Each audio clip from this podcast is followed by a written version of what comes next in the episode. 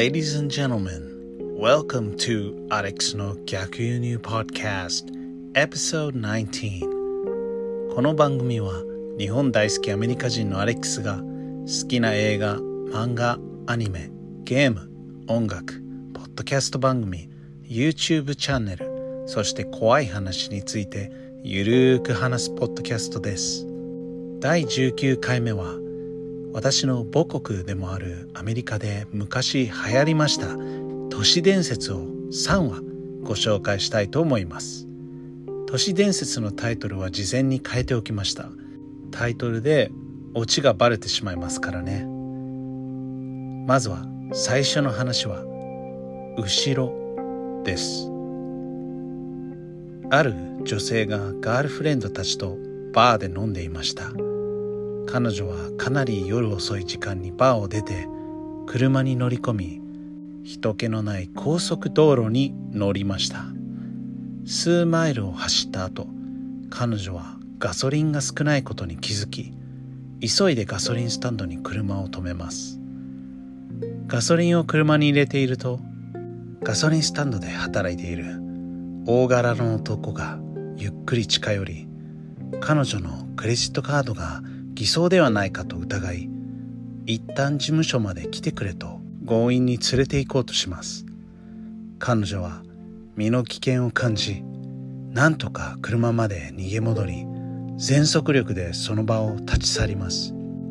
しばらく車を運転しているとバックミラーにヘッドライトが近づいてきているのに気づきました。そう後ろからトラックがついてきているんです。その車は彼女の車をぴったりついてきてライトを点滅させたりクラクションいっぱい鳴らし始めました。彼女は恐ろしくなり車を振りほどこうとしますができません。すると後ろの車が彼女の真横まで車を走らせ窓を開けて大声で何か叫び始めます。彼女は泣きながらなんとか車を振りほどき無事家にたどり着きます。無事家にたどり着きます。彼女は安堵しエンジンを切った後バックミラーに目をやると後部座席には斧を持った知らない男性が。はい。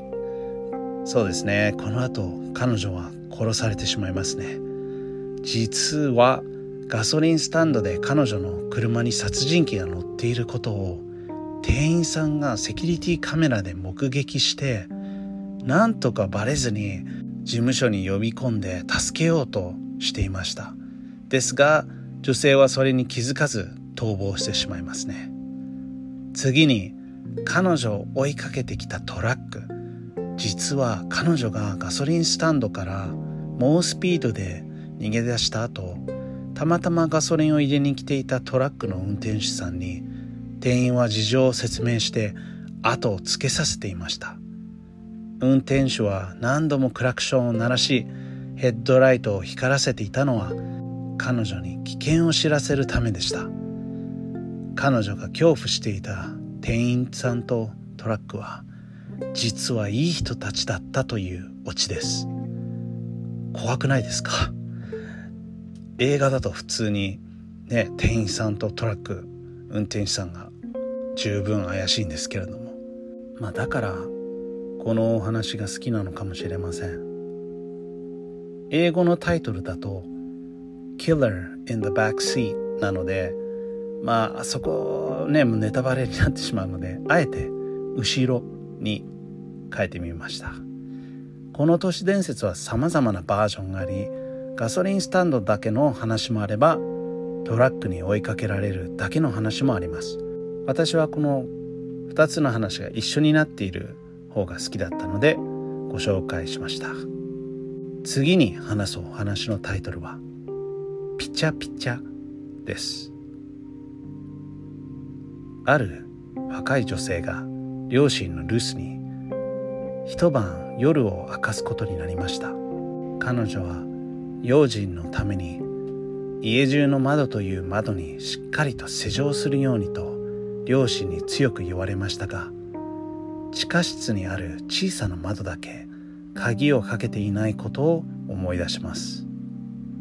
でもどうしても行くのが怖いのでどうしようかなと悩んでいましたが小さな窓ということもあり頼りになる愛犬も一緒にいるから大丈夫と放置してしまいます。一人で寝るのが怖いので愛犬を部屋に連れ込み彼女のベッドの下で寝させます。彼女がベッドの下に手を伸ばすと愛犬は必ず彼女の手をピチャピチャ舐めるので安心した女性はそのまま寝てしまいます。どれくらい経ったか分かりませんが彼女はある音によって目を覚まします。真夜中にピチャピチャと水が滴るような音がお風呂場から聞こえてきます。シャワーの水を止めに行く勇気もなく不安になった彼女はベッドの下で寝ている愛犬の方に手を伸ばします。するとピチャピチャと手を舐め返してきたので彼女は安心し再び眠りにつきました。翌朝彼女は気持ちよく起きた後お風呂場に行きます。そこで彼女は首をかき切られ吊るされている愛犬の姿を発見します。水の滴るような音は愛犬の傷口から流れ出た血が床を打つ音だったんです。はいこちらも怖いですよね。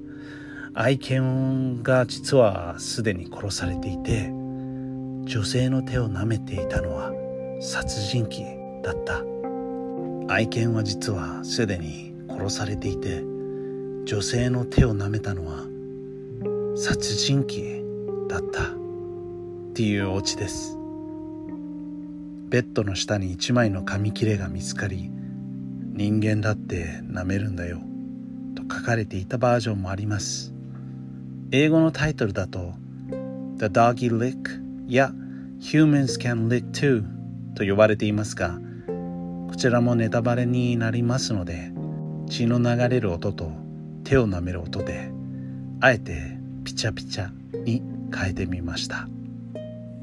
3つ目の都市伝説のタイトルは「ベビーシッターに電話」です。ある夫婦が夜出かける予定があり3人の子供たちのために若いベビーシッターを雇います。ベビーシッターが到着すると多分帰りは遅くなると思うのでよろしく頼むよ。子供たちはもう寝ているので起こさないように気をつけてと言われます。夫婦が出かけるとベビーシッターはリビングでリラックスしながら彼氏からの電話を待ちます。しばらくすると電話が鳴ります。もしもしと彼女が言っても返事はない。どちら様ですか？と聞いても無言のため不思議に思いつつもベビーシッターは電話を切ります。数分後また電話が鳴ったので彼女が出ると「子供たちは大丈夫か?」と男性に聞かれ電話が切れてしまいます。ベビーシッターは外出した夫が子供たちのことを心配でかけてきたのだが途中で用事が入ったため電話を切ったのだと思い気にしないように過ごしていました。すると間もなくまた電話が鳴り電話の向こうから同じ声が聞こえます。子供たちをチェックしたかね。ベビーシッターが答える前に電話はまた切れてしまう。怪しんだベビーシッターはすぐに夫婦たちが向かったレストランに電話をかけます。食事中の夫婦に電話口までお願いできるか聞いたところその夫婦はすでにレストランを出たと伝えられる。するとまた電話が鳴り電話の向こうから先ほどの男の声が「なぜ子供たちをチェックしないのかね?」彼女は「やめてください。一体誰なんですか?」と叫ぶと電話は切れてしまいます。恐ろしくなったベビーシッターはパニックになりながら警察に助けを求めます。警察に電話番号と住所を伝え次に電話がかかってきて通話が1分以上になれば電話番号を追跡すると言われました。ベビーシッターは電話を切るとすぐにまた電話が鳴ります。なぜ警察に電話したのかね？と言われなぜそれを知っているのか？あなたは何が望みなの？となんとか会話を1分以上伸ばすように時間を稼ぎます。望み？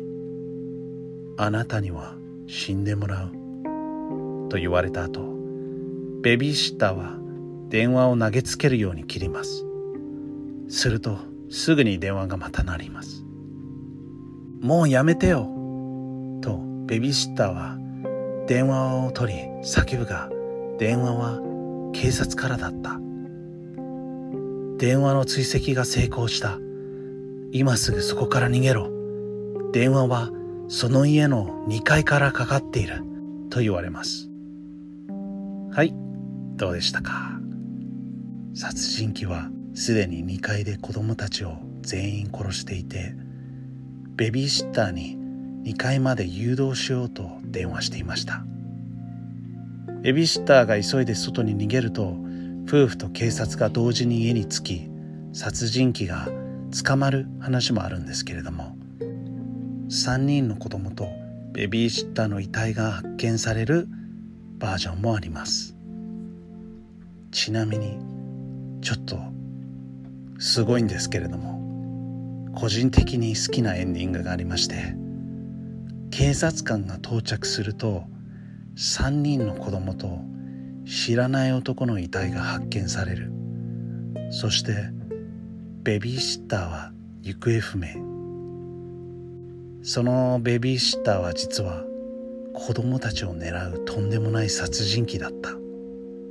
そして男性殺人鬼を返り討ちにしてしまうんですね。怖いですよね。話がぶっ飛びすぎていて忘れられない都市伝説になりました。英語のタイトルは Babysitter in the Man Upstairs です。はい。今回もありがとうございました。アメリカの都市伝説後ろピチャピチャそしてベビーシッターに電話でした。どうでしたか？